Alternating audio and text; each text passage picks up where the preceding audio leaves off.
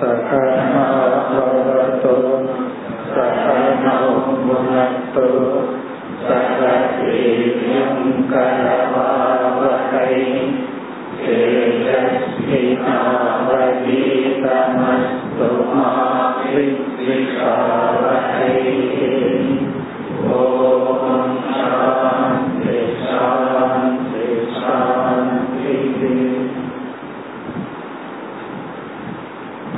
नारावद् श्लोकम् अणुर्बृहत्कृशस्तूलक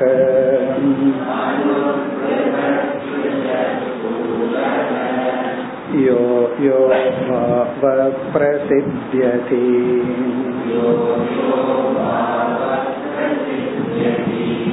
सर्वोऽभयसंयुक्तः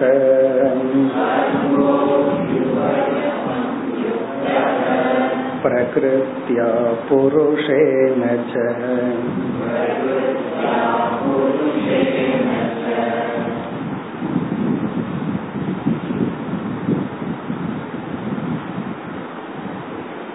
சிருஷ்டியை பற்றி பகவான் சுருக்கமாக கூறி முடித்ததற்கு பிறகு எப்படிப்பட்ட சாதனை எப்படிப்பட்ட உலகத்தை நமக்கு கொடுக்கும் என்று கூறினார்.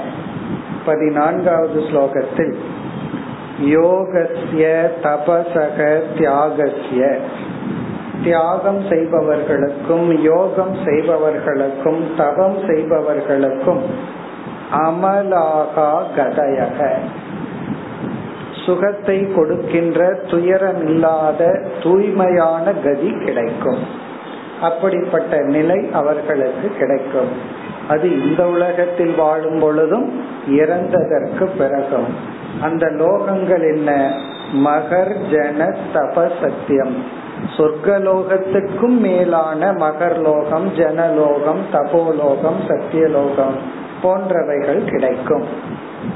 ஆனால் சுகமும் காமியமும் விரும்பாமல் பக்தி செலுத்துபவர்களுக்கு பக்தி யோகசிய மத்கதிகி யார் பக்தி யோகத்தில் இருக்கின்றார்களோ அந்த பக்தி யோகத்தில் இருப்பவர்களுக்கு என்னை அடைதல் அல்லது மோக்ஷம் தான் கதி என்று கூறி அடுத்த ஸ்லோகத்தில் படைப்பில் எதை அடைந்தாலும் அது மோக்ஷம் அல்ல.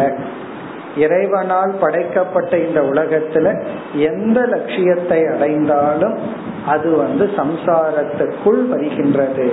அதை கூறினார் உன்மஜ்ஜந்தி நிமஜ்ஜதி. மூழ்கி மூழ்கி மேலே வந்து கொண்டு இருப்பார்கள் ஆகவே என்னை அடைதல் தான் மோக்ஷம் என்று புருஷார்த்தத்தை ஞாபகப்படுத்தி பதினாறாவது ஸ்லோகத்தில் இந்த உலகத்துல என்னென்னலாம் இருக்கோ அவை அனைத்தும் பிரகிருதி புருஷன் என்ற இரண்டு தத்துவத்தினுடைய சேர்க்கைதான் என்று கூறினார். இனி வருகின்ற ஸ்லோகத்தில் தான் சத்தியம் என்ற ஒரு சொல் அல்லது சத்தியத்தினுடைய லட்சணத்தை சொல்ல போகின்றார். அடுத்த இரண்டு ஸ்லோகங்கள் பதினேழு பதினெட்டு முக்கியமான ஸ்லோகம். சத்தியம்னா என்ன? உண்மையினுடைய லட்சணம் எது உண்மை அதற்கான லட்சணத்தை கூறுகின்றார் பதினேழாவது ஸ்லோகம் यस्तु यस्यातिरन्दश्च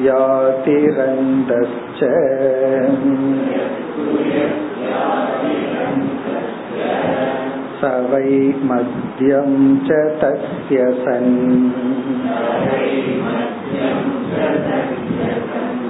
विकारो व्यवहारार्थः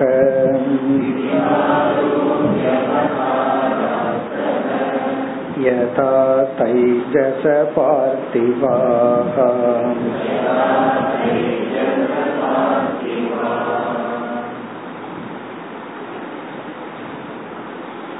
இந்த ஸ்லோகத்தில் பகவான் மிக அழகாக தெளிவாக சத்தியத்தின் லட்சணத்தை கூறுகின்றார் இதே ஸ்லோகத்தில் சொன்ன கருத்து தான் அடுத்த ஸ்லோகத்திலும் வருகின்றது.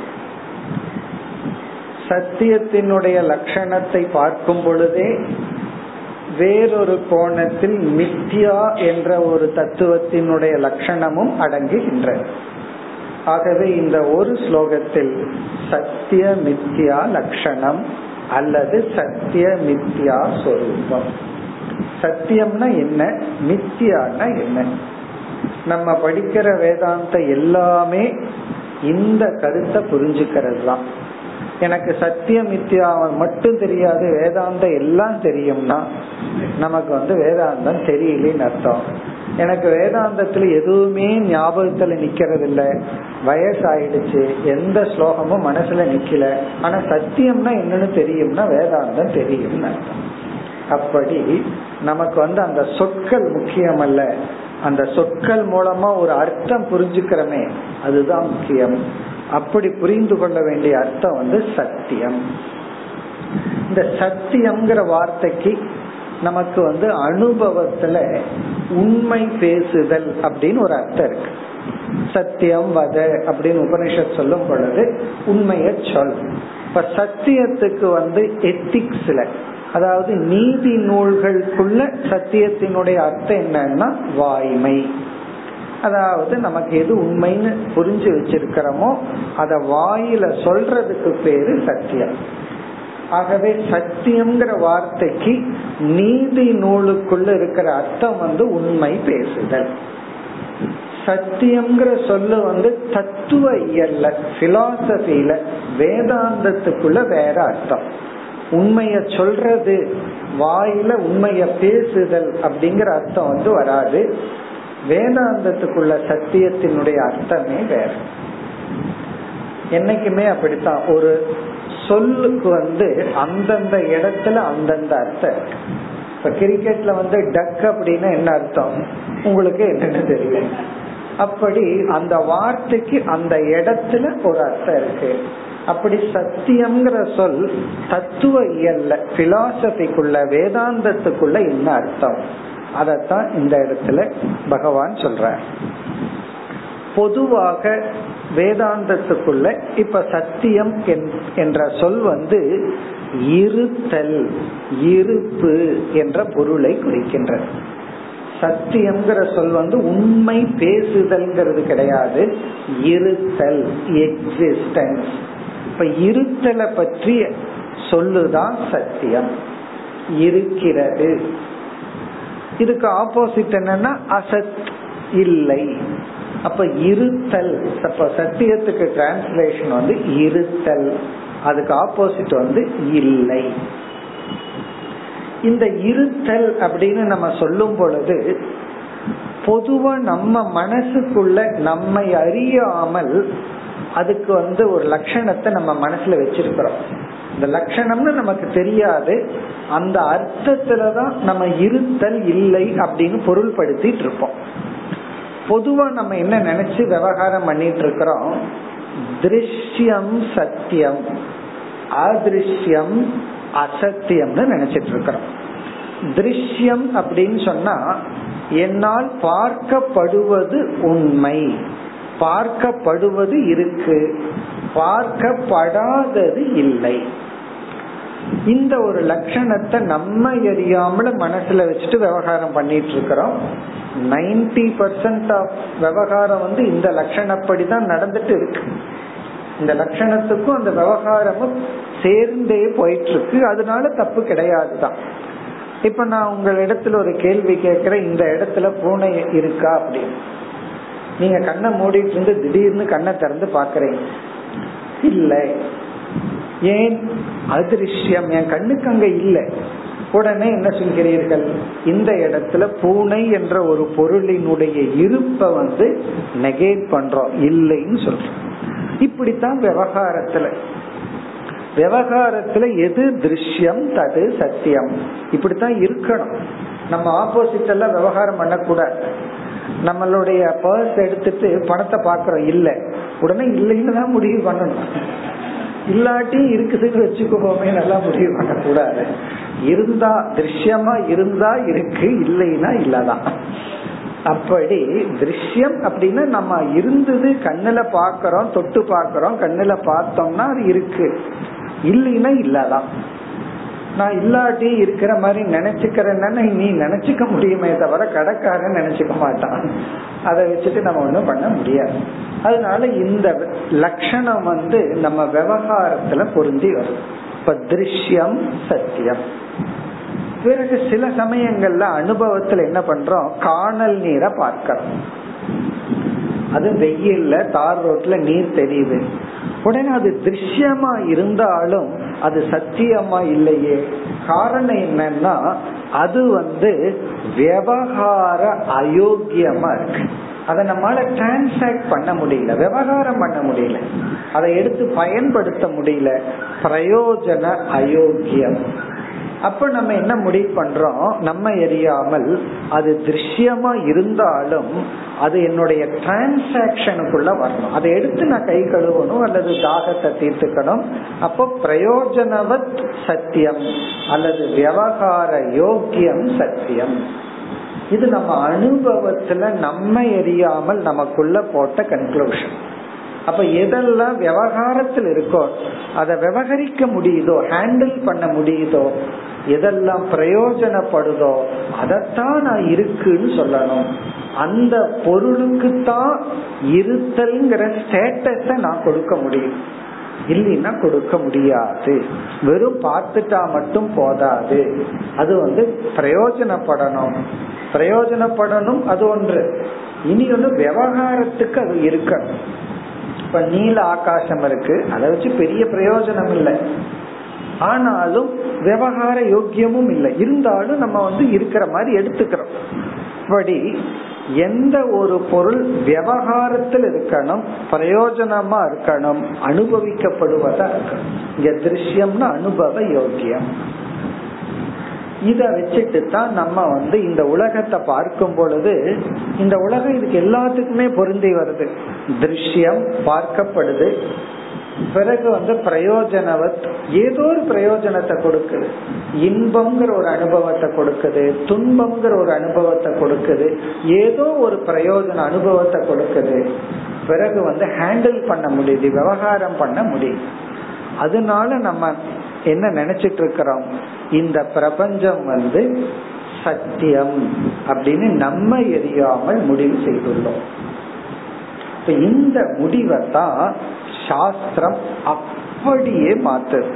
உள்டான்னு சொல்றோம்ல தலைகீழா மாத்துது. எப்படி? நாமளே முடிவை மாத்தி இருக்கிறோம் எப்படி? திருஷ்யத்தை சத்தியம்னு ஒரு இடத்துல அப்ளை பண்றோம். பர்ஸ்ல பணத்தை பார்க்கும் போதோ ரூம்ல ஒரு மனுஷனை பார்க்கும் போது இருந்தா இருக்காரு இல்லைன்னா இல்லை. காணல் நீர் போன்றதை பார்க்கும் பொழுது அந்த லாஜிக் ஒத்து வராது. பிரயோஜனவத்துங்கிறத போட்டோம் அது பிரயோஜனப்படாததுனால அதுக்கு நான் சத்தியம்ங்கிற ஸ்டேட்டஸ கொடுக்க முடியாதுன்னு மாத்திக்கிறோம். அப்படி நம்மளே என்ன பண்ணி இருக்கிறோம் இவைகளை எல்லாம் இடத்துக்கு தகுந்த மாதிரி மாத்தி வச்சிருக்கிறோம். ஆனா இந்த உலகத்துல பார்த்தோம்னா எல்லாமே பொருந்தி வருது. பிரயோஜனமா இருக்கு. விவகாரம் பண்ண முடியுது. திருஷ்யமா இருக்கு. ஆகவே இத நம்ம சத்தியம் அப்படின்னு மனசுக்குள்ள முடிவு பண்ணிட்டு இந்த உலகத்துல வாழும் பொழுதுதான் நமக்கு வந்து சம்சாரமாகுது இந்த உலகம். ஏன்னா இந்த உலகத்தை நான் சத்தியம்னு கன்க்ளூஷன்ல இருக்கேன். அதனால வந்து ஒண்ணு நம்ம விட்டு போயிட்டா அது எப்படி போலாம்? ஏன்னா அது நான் என்ன பொறுத்த வரைக்கும் என்னோட எக்ஸ்பெக்டேஷன் வந்து இது இருக்கணும். இது இருக்கு. அது எப்படி இல்லாம போகுது? அப்போ ஒரு சோகம் மோகம் எல்லாம் வரும். ஆனால் நாம எப்படி விவகாரத்துல அட்ஜஸ்ட் பண்ணணுமோ அதே போல இனி ஒரு ஹையர் டைமென்ஷன்ல யோசிச்சு பார்த்தோம்னா சத்தியத்துக்கு இதுதான் லட்சணம் என்று நம்ம கொடுக்கிற லட்சணத்துக்கு அப்பாற்பட்டு பகவான் அல்லது சாஸ்திரம் ஒரு லட்சணத்தை கொடுக்கின்றது. இப்ப அந்த லட்சணம் தான் இந்த ஸ்லோகத்தில் வருகின்றது. பல ஆங்கிள் சத்தியத்துக்கு லட்சணத்தை கொடுக்கலாம். இங்கு வந்து ஒரு ஆங்கிள பகவான் எடுத்துக்கிறார். அதெல்லாம் ஏற்கனவே நம்ம பல உபனிஷத்துல பார்த்ததுதான். அந்த லட்சணம் என்னவென்றால் காரணம் சத்தியம் காரியம் ந சத்தியம். அந்த லட்சணத்தை இங்க எடுத்துக்கொள்ற காரணம் சத்தியம் காரியம் ந சத்தியம். நித்தியாங்கிறது கொஞ்சம் ஹையர் டைமென்ஷன்ல இருக்கு. இப்ப இத நம்ம வந்து ஒரு உதாரணத்துல பார்ப்போம். இப்ப துணின்னு ஒண்ணு எடுத்துக்கிறோம் கிளாத் அது வந்து நம்ம அணிகின்ற ஆடைக்கு ஷர்ட்டுக்கு காரணமா இருக்கு. அதனால வந்து காரியம் அப்படின்னா நம்மளுடைய ஷர்ட் நம்ம யூஸ் பண்ற ட்ரெஸ் ஆடைகள். அது வந்து நித்தியா அல்லது சத்தியம் அல்ல. ஆனா அந்த துணி தான் சத்தியம். என துணி காரணமாக இருப்பதனால். ஏன் துணிய சத்தியம்? நம்ம அணிகின்ற ஆடைகள் அசத்தியம் சத்தியம் அல்லன்னு சொல்றோம் அப்படின்னா அந்த ஆடை கிழிஞ்சு போயிட்டாலும் கூட அது துணியா இருக்கும் ஆடையா இல்லாத பொழுதும். எந்த ஒன்றை ஷர்ட் அப்படின்னு சொல்லிட்டு இருந்தோமோ அதையெல்லாம் கிழிச்சு போட்டதுக்கு அப்புறம் ஷர்ட்னு ஒண்ணு அங்க இருக்காது ஆனா அதனுடைய காரணம் இருக்கும். அப்ப ஷட் அப்படிங்கிற ஒரு பொருள் தோன்றுவதற்கு முன்னும் இருக்கு. அது ஷர்ட்டா இருக்கும் போது இருக்கு.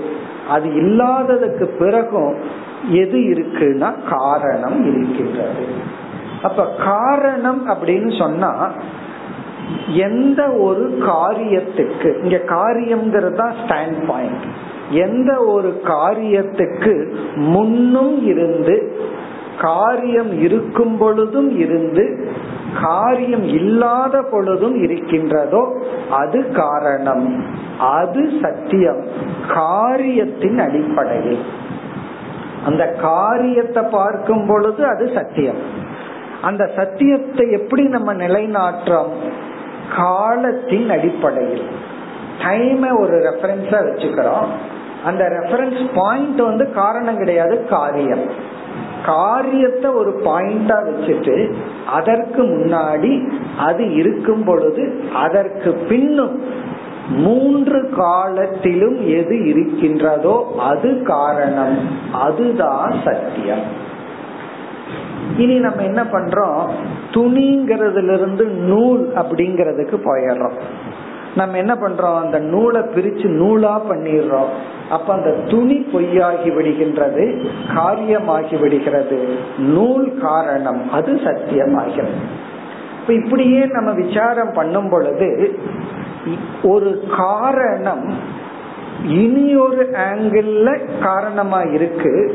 வேற ஒன்றிடமிருந்து அது வந்திருந்தா அதன் அடிப்படையில் இது காரியமாயிருது இந்த துணிய போல நூலின் அடிப்படையில் காரியம் ஷர்ட்டின் அடிப்படையில் காரணம். ஒரு கால் ஒரு காரணம் எதனிடமிருந்தும் வராமல் அது அனாதியாக இருந்தால் அதற்கு காரணம் இல்லை அதுதான் மற்றதற்கு காரணம். அப்படி ஒரு வஸ்து இருந்தால் அது என்ன ஆகும் அது அப்சல்யூட் காரணமா இருக்கு. அதனிடமிருந்து தான் எல்லாம் வந்திருக்கு.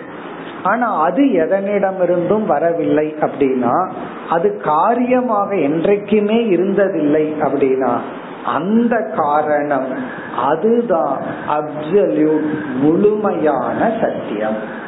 அப்ப முழுமையான சத்தியம்ங்கிறது எதுனா எந்த ஒன்று என்னைக்குமே காரணமாக இருந்து கொண்டு அதனிடமிருந்து வேணா காரியங்கள் வந்திருக்கலாம் ஆனா அது எதனிடமிருந்தும் வரலையோ.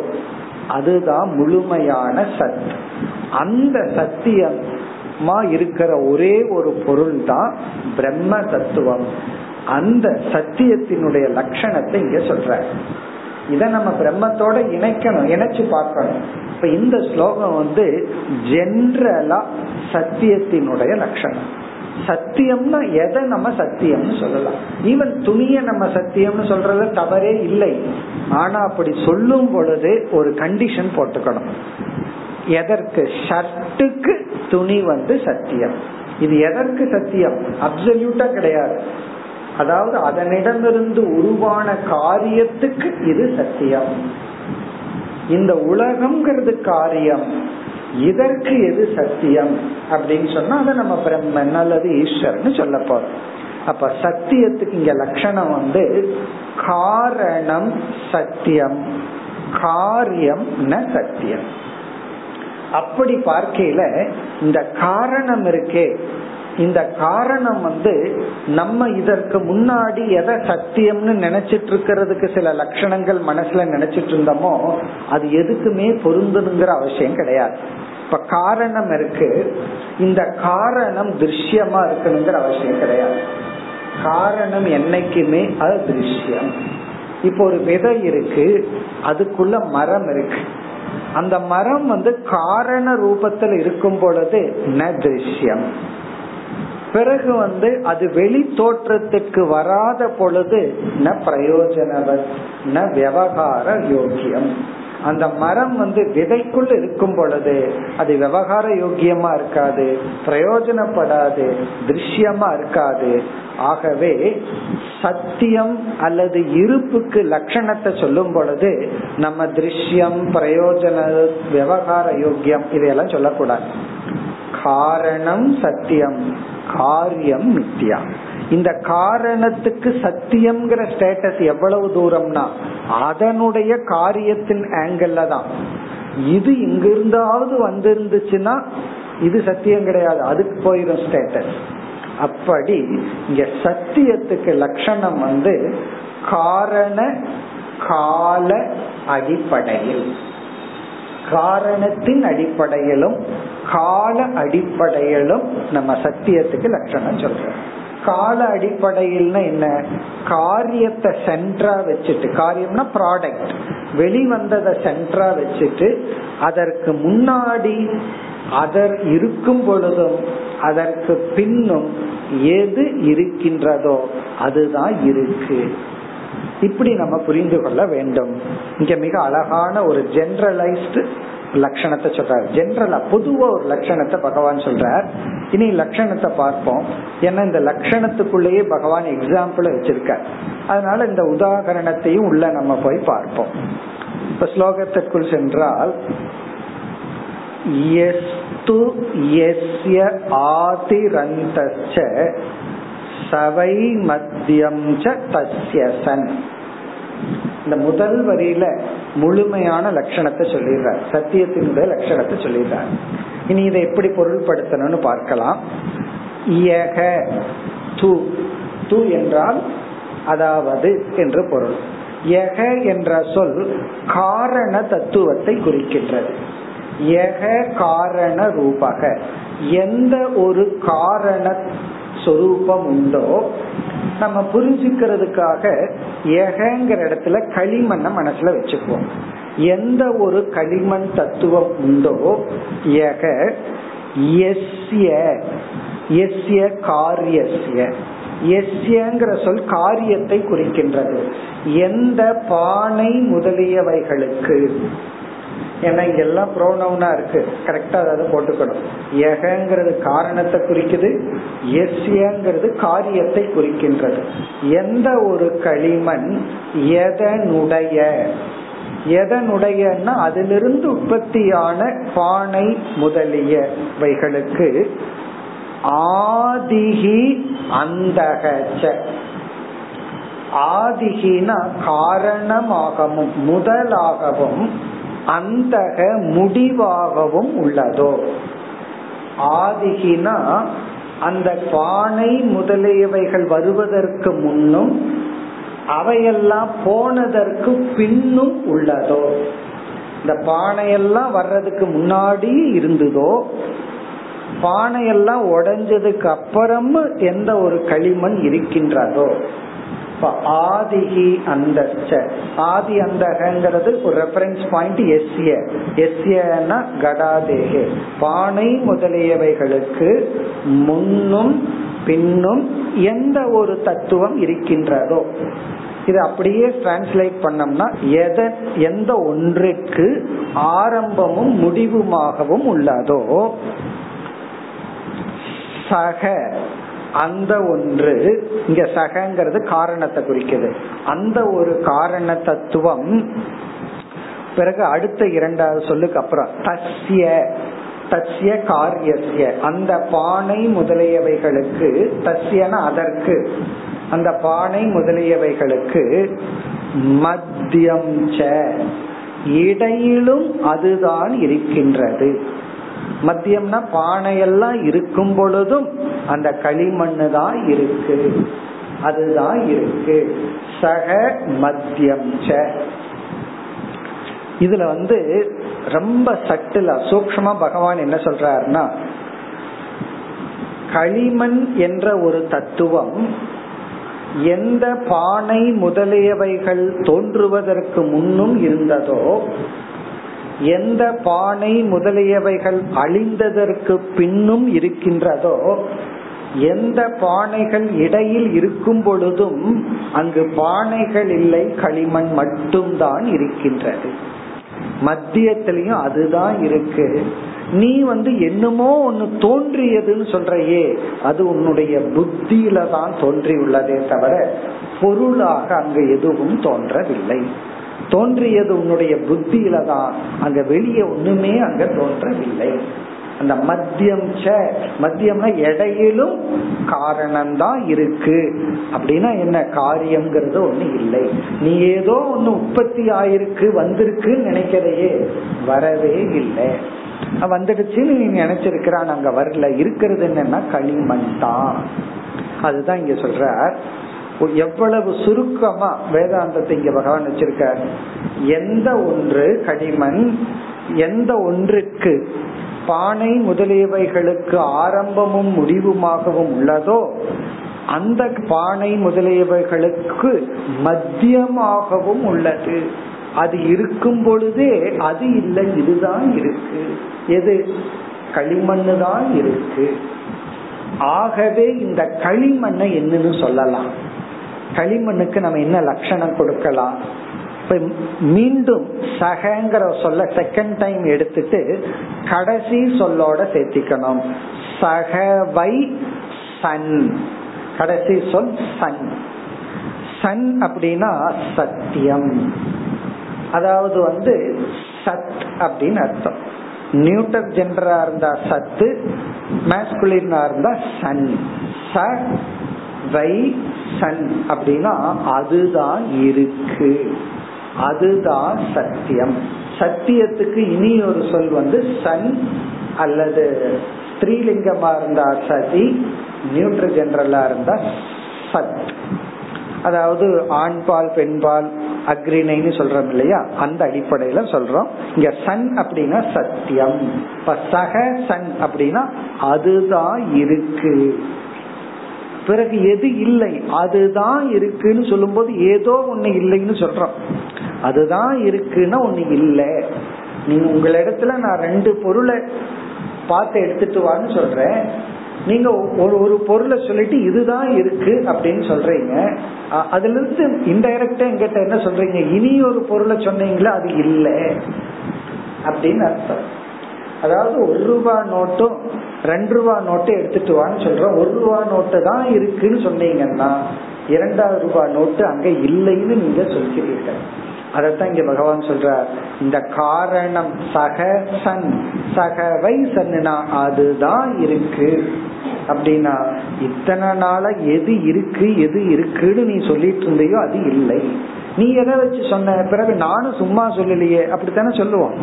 நம்ம ஏதாவது ஒரு தப்பான கருத்தை சொல்லிட்டு யாராவது இல்லைன்னு சொன்னா நானும் ஒண்ணு சும்மா சொல்லல. இதனாலதான் சொன்னேன். இப்ப நீ எதனால சொன்ன? நீ திருஷ்யம்ங்கிற லாஜிக்க வச்சுட்டு பிரயோஜனவத்துங்கிற லாஜிக்க வச்சுட்டு விவகார யோக்கியம்ங்கிற லாஜிக்க வச்சுட்டு இருக்குன்னு சொல்லி இருக்க அதெல்லாம் இங்க வேலைக்காகாது அப்படின்னு பகவான் சொல்ற அந்த லாஜிக்கெல்லாம் நாம ரூபத்துக்கு வேணா வேலைக்காகும். பொய்யானதை நிரூபிக்கிறதுக்கு அதை ஹெல்ப் பண்ணிட்டு இருக்கு நம்ம வந்து பல சமயங்கள்ல பொய்யான லாஜிக்க வச்சுட்டு இல்லாததை நிரூபிச்சுட்டு இருக்கிறோம் அதுக்கெல்லாம் இது வேலைக்கு ஆகும் ஆனா உண்மையிலேயே இருக்கிறது என்னன்னா சத்திய வஸ்து இருக்கிறது ஒரே ஒரு களிமண்ணு தான். அப்ப முதல் வரியில வந்து காரணம் காலம் அப்படிங்கிற ரெண்டு ஹெல்ப்ப பகவான் எடுத்துக்கிறார். காரண காரியம். Cause and effect theory time principle இந்த ரெண்டு பிரின்சிபலை துணையா எடுத்துக்கொண்டு சத்தியத்துக்கு லட்சணம் கொடுக்கிறார். எது காரணமோ அது சத்தியம். அந்த காரணத்தை எப்படி புரிஞ்சுக்கிறதுனா வித் டைம் பிரின்சிபிள் மூன்று காலத்தின் துணை கொண்டு. அதாவது காரியத்துக்கு முன்னும் காரியத்துக்கு பின்னும் காரியம் இருக்கும் பொழுதும் இந்த ஒன்று தான் இருக்கு. பிறகு என்னமோ வந்துச்சு கொஞ்ச நாள் இருந்துச்சு போச்சு அப்படின்னா அப்படியெல்லாம் ஒண்ணும் கிடையாது. அப்படி யோசிச்சு பார்த்தா நமக்கு ஞானம் வந்துட்டா நம்ம என்ன சொல்லுவோம்? நான் வரவே இல்லை இருக்கவே இல்லை போகவே இல்லை. அப்படின்னு சொல்லிடுவோம். எனக்கு பர்த் டேயும் கிடையாது டெத் டேயும் கிடையாது இன் பிட்வீனும் கிடையாது அப்படின்னு நம்ம புரிஞ்சுக்குவோம். இல்லைன்னா என்ன சொல்லுவோம்? நான் வந்து கொஞ்ச நாள் இருந்து ஒரு சரித்திரத்தை உருவாக்கிட்டு போவேன் அப்படின்னு எல்லாம் வசனம் பேசிட்டு இருப்போம். நான் வந்தா தேனை நான் இருந்தா தேனே நான் போனா தேனை ஒரு ஹிஸ்டரிய உருவாக்குறது.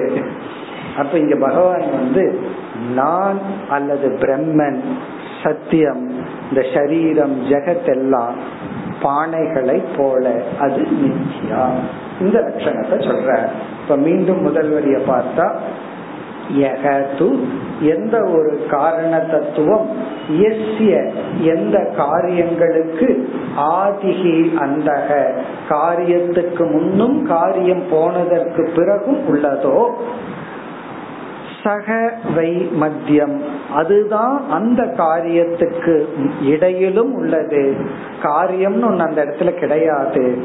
சக வை சன். அதுதான் சத்தியம். இனி முதல் வரியில சத்தியத்தினுடைய லட்சணத்தை சொல்லியாச்சு. இனி இரண்டாவது வரியில பகவான் மித்யாவுக்கு வர்றார். சத்தியத்தை முடிச்சுட்டு மித்யாவுக்கு வர்றார். மித்தியான்னு சொன்னா காரியம் அல்லது பானைகள். சரி எதற்கு இந்த சத்தியம் சத்தியமாகவே இருந்துட்டு இருக்கட்டுமே? அது எதற்கு வந்து ஒரு காரியத்துக்கு முன்னாடி இருந்து காரியம் போது காரியம்னு ஒண்ணு தண்ணீர் இருக்கிற மாதிரி ஒரு தோற்றனை ஒரு தோற்றி வச்சு பிறகு அதற்கு பிறகு அது இருக்கணும். அந்த காரியம் தான் எதற்கு வந்துச்சு? பானை தான் எதற்கு? களிமண்ணு களிமண்ணாவே இருக்க வேண்டியது தானே. தங்க கட்டி தங்க கட்டியாகவே இருக்க வேண்டியது தானே. சில பேர்த்த தங்க கட்டின்னு சொல்றோம்ல நல்ல பையனா இருந்தா. ஏதாவது பண்ணினா தான் அந்த ஸ்டேட்டஸ் போயிடும் நீ தங்க கட்டியாவே இருக்க வேண்டியது தானே இத பண்ணி ஏன் பேரை கெடுத்துட்ட? அதே போல பானை யா எதுக்கு வரணும்? களிமண் களிமண்ணாகவே இருக்கட்டுமே அப்படின்னு கேட்டா அதுக்கு பகவான் சொல்ற களிமண் களிமண்ணாவே இருந்துட்டா தங்க கட்டி தங்க கட்டியாவே இருந்துட்டா அதை வச்சு ஒன்னும் பண்ண முடியாது. விவகாரம் பண்ண முடியாது.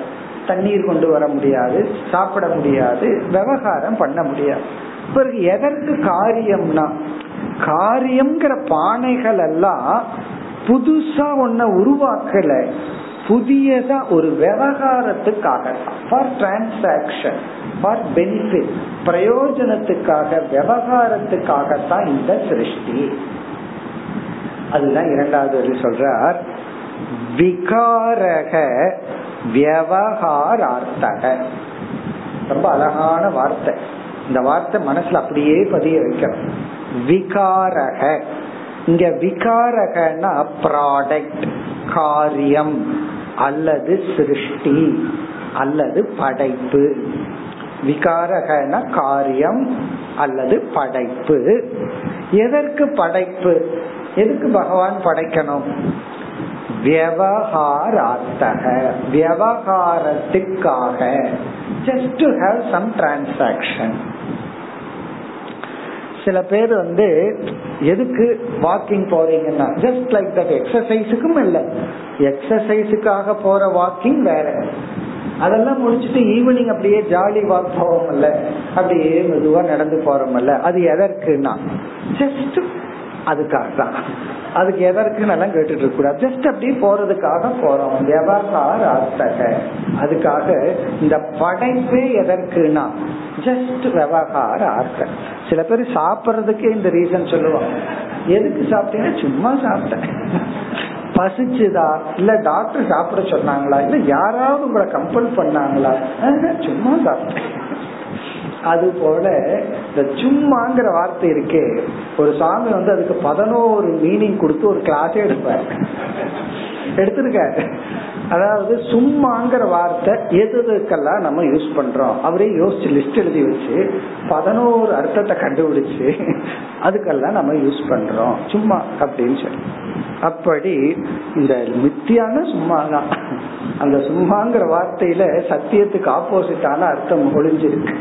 விவகாரார்த்தக ஜஸ்ட் விவகாரத்துக்காக. விளையாட்டுக்காக. அதனாலதான் சிருஷ்டி எதற்குன்னு பகவான் கிட்ட போய் கேட்டோம்னா சும்மா அப்படியே கொஞ்ச நேரம் அவ்வளவு. ஈவினிங் வாக் போயிட்டு வர்ற மாதிரி நான் போற வாக்கு தான். சும்மா தான். அதுக்கு ஒரு பெரிய பர்பஸ் எல்லாம் கிடையாது. இதை சாதிக்கணும் அதை சாதிக்கணும்னு இல்லை. ஜஸ்ட் சும்மா இருக்க வேண்டாமே. கொஞ்சம் ஒரு விவகாரம் பண்ணலாமே. அதனாலதான் சிருஷ்டிங்கிறது ஸ்போர்ட்ஸ் இதெல்லாம் நம்ம தமிழ்ல வந்து திருவிளையாடல் எல்லாம் சொல்றோம்ல. திருவிளையாடல் புராணமே இருக்கு. அதுல பாத்தீங்கன்னா பக்தன் அவ்வளவு சஃபர் பண்ணிட்டு இருப்பான். அது பகவானுக்கு என்னன்னா விவகாரத்தாக சும்மா ஒரு விவகாரத்துக்காக ஒரு விளையாட்டுக்காக. அப்ப விகாரக படைப்பு அப்படின்னா அது வெறும் விவகாரம் மட்டும்தான். அத்தகன்னா அதனுடைய எண்டு பிரயோஜனம் அதோட முற்றுப்புள்ளி புரிச்சுட்டா ஒன்னும் புதுசா வரல. ஒன்னையும் சாதிக்கிறதுக்கு அங்க ஒண்ணும் கிடையாது அடையிறதுக்கு ஒண்ணும் கிடையாது லட்சியம் ஒண்ணும் இல்ல. Just for some transaction just for fun அப்படின்னு சொல்றோம்ல ஒரு விளையாட்டுக்காக. அதுதான் விகாரக. இப்ப காரியம் அப்படின்னா அந்த பொருளை காரணமாகவே இருந்தா அதனால ஒரு பிரயோஜனம் இல்லை. அதனாலதான் சொல்லுவார்கள் இந்த உலகத்துல மோஸ்ட் யூஸ்லெஸ் ஆப்ஜெக்ட் எதுன்னா பிரம்மன் தான் அதனாலதான் நம்ம யாருக்கு பிரயோஜனம் இல்லாம உட்கார்ந்துட்டு இருந்தா பிரம்மன்னு சொல்லி திட்டுறாங்க ஏன்டா பிரம்ம மாதிரி சும்மா இருக்க? நீ ஒன்னும் விவகாரமே பண்ண மாட்டேங்கிறிய. ஏன்னா பிரம்மன் அப்படித்தான் இருக்கு. அப்ப பிரம்மன் பிரம்மனா இருந்தா எதற்கும் பிரயோஜனம் இல்லை. எந்த விவகாரமும் இல்லை. ஆனா அது ஏதாவது விவகாரம் பண்ணணும்னா அது பிரம்மனா இருக்கக்கூடாது. கொஞ்சம் மாயைய சேர்த்து ஒரு காரியத்தை உற்பத்தி பண்ணணும். ஆகவே இந்த காரியம்ங்கிறது படைப்புங்கிறது ஒரு விவகாரம். இத நம்ம புரிஞ்சிட்டோம் அப்படின்னா இந்த பிரபஞ்சத்தை சத்தியம்னு சொல்ல மாட்டோம். ஏன்னா இந்த பிரபஞ்சம் விவகார அர்த்தம். ஒரு விளையாட்டுக்கு. பிரபஞ்சம்னு சொல்லும் போது நம்ம உடலும் சேர்ந்துதான். இந்த உடலுமே ஒரு விளையாட்டுக்காகத்தான். அந்த விளையாட்டுக்கான இருக்கிற உடல் உடஞ்சா என்ன? ஒழுங்கா நடந்தா என்ன? நம்ம செஸ் விளையாடுறோம். அதுல இருக்கிற காயின் உடஞ்சிடுது சில பேர் அந்த பழைய காலத்து செஸ் போர்டு உடஞ்சதை வச்சுட்டே விளையாடிட்டு இருப்பாரு அதுக்கு கை காலெல்லாம் உடஞ்சிருக்கு. அங்க ராஜாவுக்கு தலையே இருக்காது. ஆனா அந்த பழைய ஞாபகத்துல இதுதான் ராஜான்னு சொல்லி விளையாடிட்டு இருப்பார் மாத்த மாட்டாரு அது போலதான் இந்த உடம்பும் இந்த உலகமும். ஜஸ்ட் விவகாரார்த்தக ஏதோ விவகாரத்துக்கு வர்றோம் போறோம். ஒரு பொழுதுபோக்கு அவ்வளவுதான். ஆகவே இந்த பிரபஞ்சம் சத்தியம் அல்ல. சத்தியம் என்னன்னா காரணம் சத்தியம் ஆதாரம் சத்தியம். அந்த ஆதாரத்துக்கு மேல என்னென்ன தோன்றி இருக்கோ அதெல்லாம் வெறும் விவகாரக என்ன எக்ஸாம்பிள் யதா தைஜச பார்த்திவாகா தைஜசகன இந்த இடத்துல தங்கம் என்று பொருள். கோல்டு தங்கம். பார்த்திபாகா என்றால் களிமண். தங்கத்தையும் களிமண்ணையும் போல. நம்ம இந்த உதாரணம் பார்த்துட்டோம். தங்கம் கட்டியா இருக்கு. விவகாரமே பண்ண முடியாது. ஏதாவது தங்க கட்டி எடுத்து தலை மேல வச்சுட்டு வந்தா நம்ம என்ன பார்ப்போம்? சிரிப்போம். அதையவே ஒரு நகையா மாற்றி காதலையோ கையிலையோ தலையிலையோ வச்சிட்டு இருந்தா அது வந்து ஆபரணம். வெறும் தங்க கட்டியை எடுத்து கையில புடிச்சிட்டு வர்றாங்கன்னு வச்சுக்க எப்படி தங்க உடம்புல இருக்கணும்? கட்டிய கையில வச்சிருக்கிறேன்னு யாராவது வச்சிருப்பாங்களா? அந்த விவகாரத்துக்கு வராது. அது காரணமா இருக்கிற வரைக்கும் அது எந்த யூசேஜுக்கும் கிடையாது. ஆனா அதுவே காரியமானால் நகைகளானால் விவகார அர்த்தக அது ஒவ்வொரு நகையும் ஒவ்வொரு விவகாரம். காதுல போடுறத காதுல தான் போடணும். மூக்குல போட்டுட்டு வரக்கூடாது. அதே போல கழுத்துல போடுறத கையில போட்டுட்டு வரக்கூடாது. கையில கழுத்துல தான் போடணும். இப்போ அந்தந்த விவகாரத்துக்கு அந்தந்த நாமம் அந்தந்த ரூபம். அதுக்கெல்லாம் பேர். அதுக்குன்னு ஒரு பிரைஸ் இருக்கு. அதுக்குன்னு ஒரு விவகாரம் இருக்கு. அப்ப தைஜசம்னா தங்கம் பார்த்திவகன களிமண். அந்த களிமண் களிமண்ணா இருக்கிற வரைக்கும் ஒரு விவகாரம் இல்லை. அதுல பிளேட்டு பானை இவைகள்லாம் செய்யும் போது அது விவகாரத்துக்கு பயன்படுது. இப்ப இந்த ஸ்லோகத்தினுடைய கருத்து என்னன்னா இங்க பிரம்மத்தையே கொண்டு வரல. ஜஸ்ட் ஒரு பொதுவா லட்சணத்தை சொல்ற எந்த ஒன்று காரணமா இருக்கோ அது அதனிடமிருந்து தோன்றிய காரியத்துக்கு முன்னும் பின்னும் இருக்கு.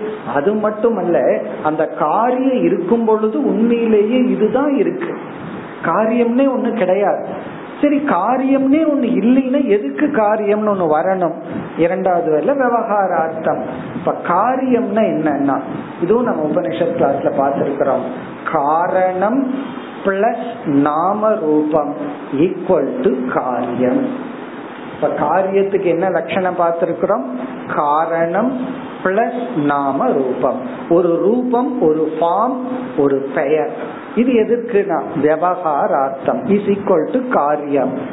இனி நம்ம மேத்ஸ் போடுற மாதிரி காரியத்திலிருந்து நாம ரூபத்தை கழித்தால் காரணம். அந்த காரியம் அப்படிங்கறதுல இருந்து நாம ரூபம் போயிடுச்சு அப்படின்னா காரணம் தான் இருக்கு. அப்ப நாம ரூபம்ங்கிறதான் காரியம் அப்படின்னு சொல்றோம். அப்ப வெறும் நாம ரூபம் நீ மட்டும் சொல்லக்கூடாதுன்னா காரியம் ஏன் சொல்றோம்னா அங்க காரணமும் சேர்ந்து இருக்கு அந்த நாம ரூபம் தனியா நிக்க அது பாட்டுக்கு தனியா நின்று காரணம் ஒரு இடத்துல நாம ரூபம் ஒரு இடத்துல இருக்குமா? அப்படி இருந்ததுன்னு வச்சுக்கோமே தங்கத்தை மட்டும் வீட்டுல வச்சுட்டு நகையினுடைய நாம ரூபத்தை போட்டு வந்துருவோம். காரணம் என்ன திருடு போகாது. இவன் நாம ரூபத்தை தானே திருட முடியும். அந்த கோல்ட திருட முடியாது அப்படின்ட்டு பண்ணிடுவோம் அது பண்ண முடியாது. ஃபியூச்சர்ல வந்தாலும் வரலாம். பார்த்தா கண்ணில் தெரியற மாதிரி. ஏதாவது சயின்ஸ் டெக்னாலஜியில பார்த்தா இவர் நகை போட்டிருக்கிற மாதிரி. வெர்ச்சுவல் ரியாலிட்டியில வரலாம் அப்படி ஏதாவது. அப்படி ஏதாவது பண்ணலாமே. ஆனா நமக்கு சந்தோஷம் வராது. நமக்கு தெரியுமே நம்ம பொய்யா போட்டிருக்கிறோம் அப்படின்னு. இப்ப நமக்கு சந்தோஷம் வரணும்னா அங்க காரணம் இருக்கணும். இந்த காரணத்தை நான் வச்சிருக்கிறேன்னா தானே நமக்கு சந்தோஷம் வரும். இதுல இருந்து என்ன தெரியுதுன்னா காரணம் என்ற ஒரு தத்துவம் தான் சத்தியம். காரியம் என்பது ஒரு விவகாரத்துக்காக தோன்றியது. நாம் திருஷ்யம் விவகார யோக்கியம் பிரயோஜனவத் போன்ற லாஜிக்க வச்சுட்டு காரியத்தை சத்தியம்னு பார்த்துட்டு இருக்கிறோம். இந்த லாஜிக்கெல்லாம் காரியத்தை வேணா இருக்குன்னு நமக்கு புகட்டுகிறது. அது தற்காலிகமான இருப்பு. எது தற்காலிகமான இருப்போ அதத்தான் மித்தியான்னு சொல்றோம். நிரந்தர இல்லாமைய அசத்துன்னு சொல்றோம். ஒரு குறுகிய காலத்துல மட்டும் இருக்கிறத மித்தியான்னு சொல்றோம். எல்லா காலத்திலயும் இருக்கிறத சத்தியம்னு சொல்றோம். இதுதான் உபனிஷத்தினுடைய விஷன். அத பகவான் இங்க வைத்துள்ளார். அடுத்த ஸ்லோகத்திலையும் இதே கருத்து தான் இப்ப இந்த ஸ்லோகத்தை நம்ம நிறைவு செய்தால் முதல் வரியில் எந்த ஒன்று எந்த ஒன்று படைப்புகளுக்கு ஆதியும் அந்தமுமாக உள்ளதோ அதுவே இடைநிலையாகவும் உள்ளது. அதுதான் சத்தியம். பிறகு எது தோன்றியுள்ளதோ பானை முதலிய விகாரமானது விவகாரத்துக்கு தான் அதனாலதான் இந்த உலகத்தை நம்ம வியாபகாரிக சத்தியம்னு சொல்றோம். இந்த உலகத்துக்கு ஏன் வியாபகாரிக சத்தியம்னு சொல்றோம்? விவகார யோகியத்வார் இது விவகாரத்துக்கு யோக்கியமா இருக்கு. இத புரிஞ்சுக்காதவங்க தான் பலர் வந்து இந்த அத்வைதிகளை மீது கோபப்பட்டு அத்வைதிகள் மாயாவாதி எல்லாம் இல்லைன்னு சொல்கிறார்கள் எல்லாம் பொய்ன்னு சொல்றாங்கன்னு நம்ம மீது பழி சுமத்துகிறார்கள். இல்ல விவகாரத்துக்கு இது இருக்குன்னு சொல்றோம் பிறகு எதை போலனா தைஜத பார்த்தி வாகா இனி இதே கருத்துதான். பகவான் மீண்டும் அடுத்த ஸ்லோகத்துல சொல்ற அதாவது வந்து ஒரு ஸ்லோகத்துல சொன்ன கருத்தையே முக்கியத்துவத்தை காட்டுவதற்காக திரும்பவும் கூறுகின்றார். பதினெட்டாவது ஸ்லோகம். यदुपादाय पूर्वस्तो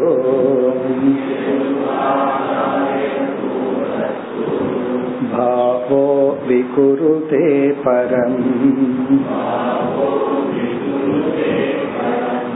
आतिरन्तो यदा यस्य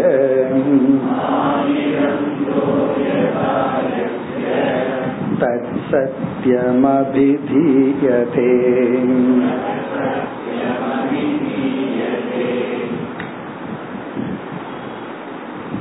சென்ற ஸ்லோகத்தில் கூறிய காரணம் காலம் இந்த இரண்டு பிரின்சிபலை நம்ம துணைக்கு எடுத்துக்கொண்டு எது சத்தியம் அப்படிங்கிற ஒன்றை நம்ம டிரைவ் பண்றோம் இந்த காலமும் பொய் தான் மித்தியாதான் பிறகு வந்து காரணம்னு சொல்லிட்டு இருக்கிறது ஒரு மித்தியாவுக்குள்ள வர்ற தத்துவம் தான்.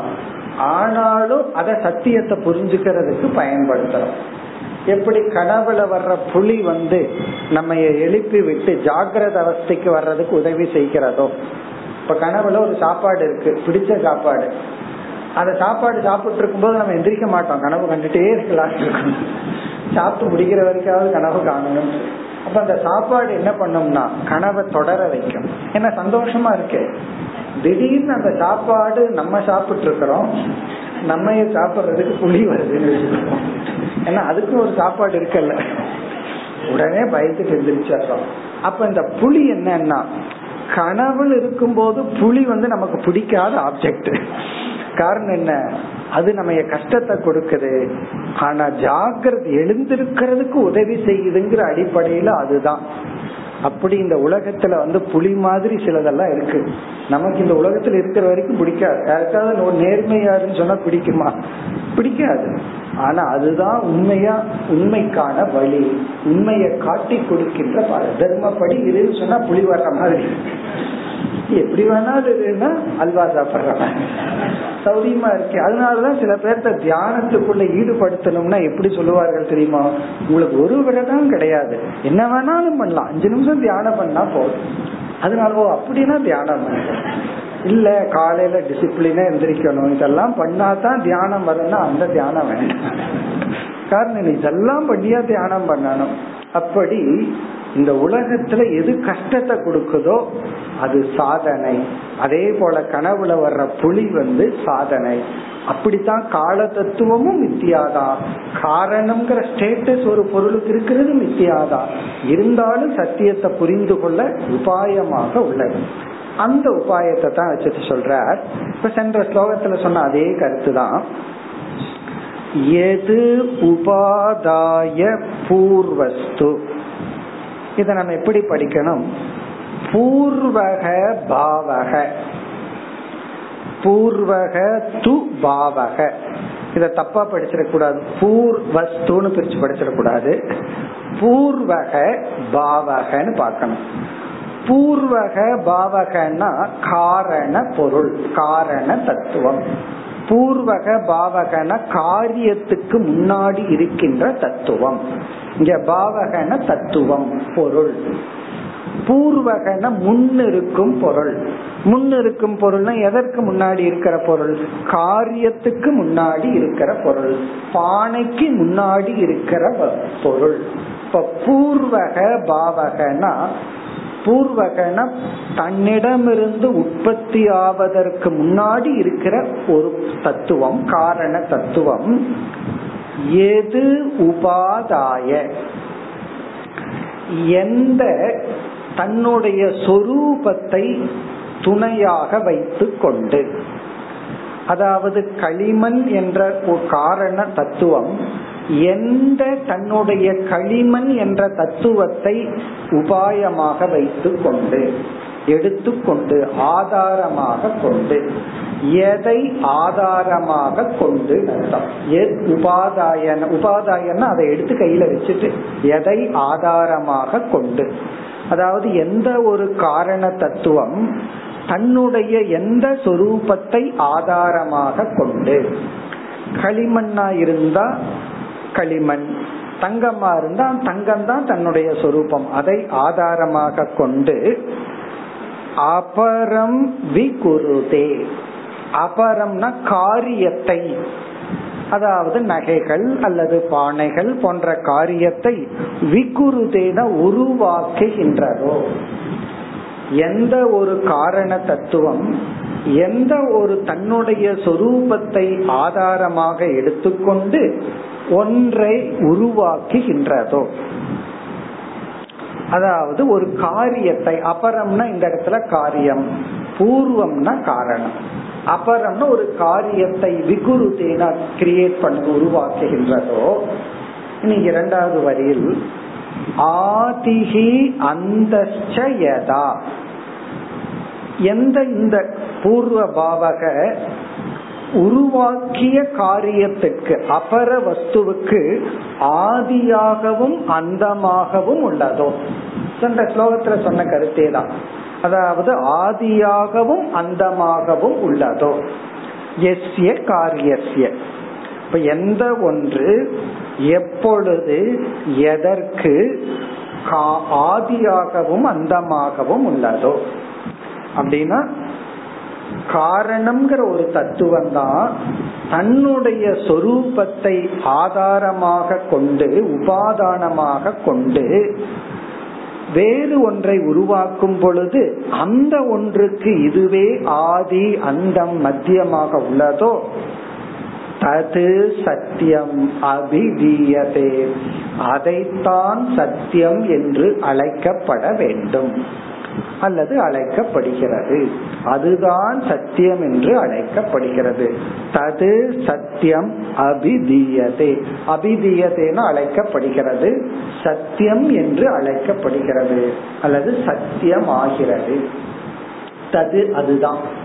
இப்ப எந்த ஒரு ஆதாரம் எந்த ஒரு காரண தத்துவம் தன்னுடைய சொரூபத்தை ஆதாரமாக எடுத்துக்கொண்டு தான் எதை உருவாக்குகின்றதோ அதற்கு ஆதி அந்தமாகவும் இருந்து கொண்டு ஒன்றை உருவாக்குகின்றதோ.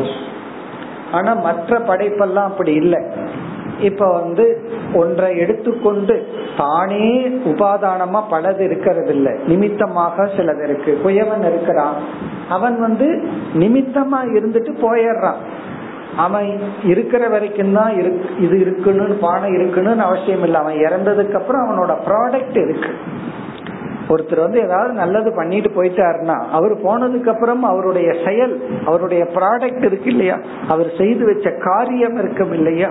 அவர் வடித்து கொடுத்த ஏதாவது ஒன்று இருக்கும் அல்லவா? அவர் வேற அவர் உபாதானம் அல்ல அவர் நிமித்தம். இங்க உபாதானத்தை பத்தி பேசுற எந்த ஒரு காரண வஸ்து எந்த உபாதானத்தை ஆதாரமாக கொண்டு காரியத்தை உருவாக்கி தானே ஆதி அந்தமாக உள்ளதோ அதுதான் சத்தியம். இந்த இரண்டு ஸ்லோகத்துல நமக்கு சத்தியம்னா என்ன? இந்த கருத்தை விளக்குறதுக்கு தான் நம்ம சாந்தோக்கிய உபனிஷத்துல வந்து சத் வித்யான்னு சொல்லி ஒன்பது முறை தத்துவமசின்னு திரும்ப திரும்ப படிச்சு இதே களிமண் உதாரணத்தை எல்லாம் படிச்சோம்.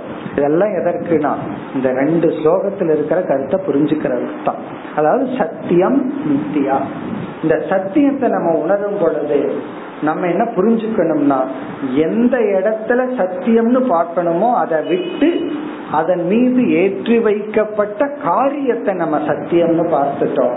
அதை நம்ம சத்தியம்னு பார்க்க கூடாது சத்தியம்னு பார்க்க வேண்டியதற்கு ஆதாரமான தத்துவம். சரி இந்த இரண்டு ஸ்லோகத்துல பகவான் எக்ஸாம்பிள தான் சொல்லியிருக்கார். இனி இது எதோட சேர்த்தனும் பிரம்மந்தான் சத்தியம். இந்த ஜெகத் மித்தியா. அந்த கருத்தை வந்து பகவான் சொல்ல வர விரும்புகின்றார் இந்த ஆதார வஸ்துவ பிரம்மத்தோட சேர்த்த விரும்புறார் அதை அடுத்த ஸ்லோகத்தில் செய்கின்றார் அதை அறிமுகப்படுத்தலாம் பத்தொன்பதாவது ஸ்லோகம்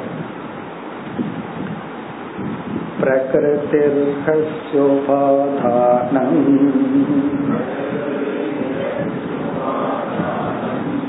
आधार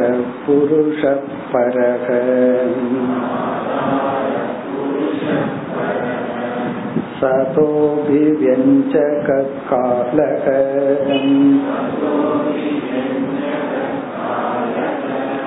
ब्रह्म तत्प्रतयं त्वहम्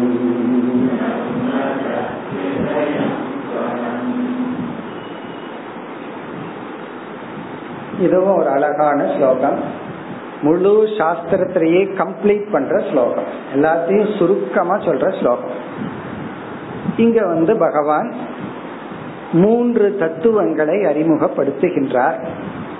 மூன்று தத்துவத்தை அறிமுகப்படுத்தி இந்த மூணுமே நான் தான் நான் ஒரே ஒரு ஆள் தான் இந்த மூணாகவும் இருக்கிறேன்னு சொல்ற தது திரதயம் து அகம். கடைசி சொல். தது திரதயம் து அகம். இந்த திரதயம் இங்கு அறிமுகப்படுத்தப்பட்ட மூன்று தத்துவங்களும் நான் தான் அப்படின்னு ஒரே ஒரு சொல்ல சொல்லிடுற என்ன தவிர யாரும் கிடையாது. அதாவது அதுல ஒரு தத்துவம் வந்து முதல் வரியில கடைசியில சொல்றார் பரபுருஷக பிரம்ம. பிரம்மன் முதல் தத்துவம். இரண்டாவது தத்துவம் வந்து பிரகிருதி.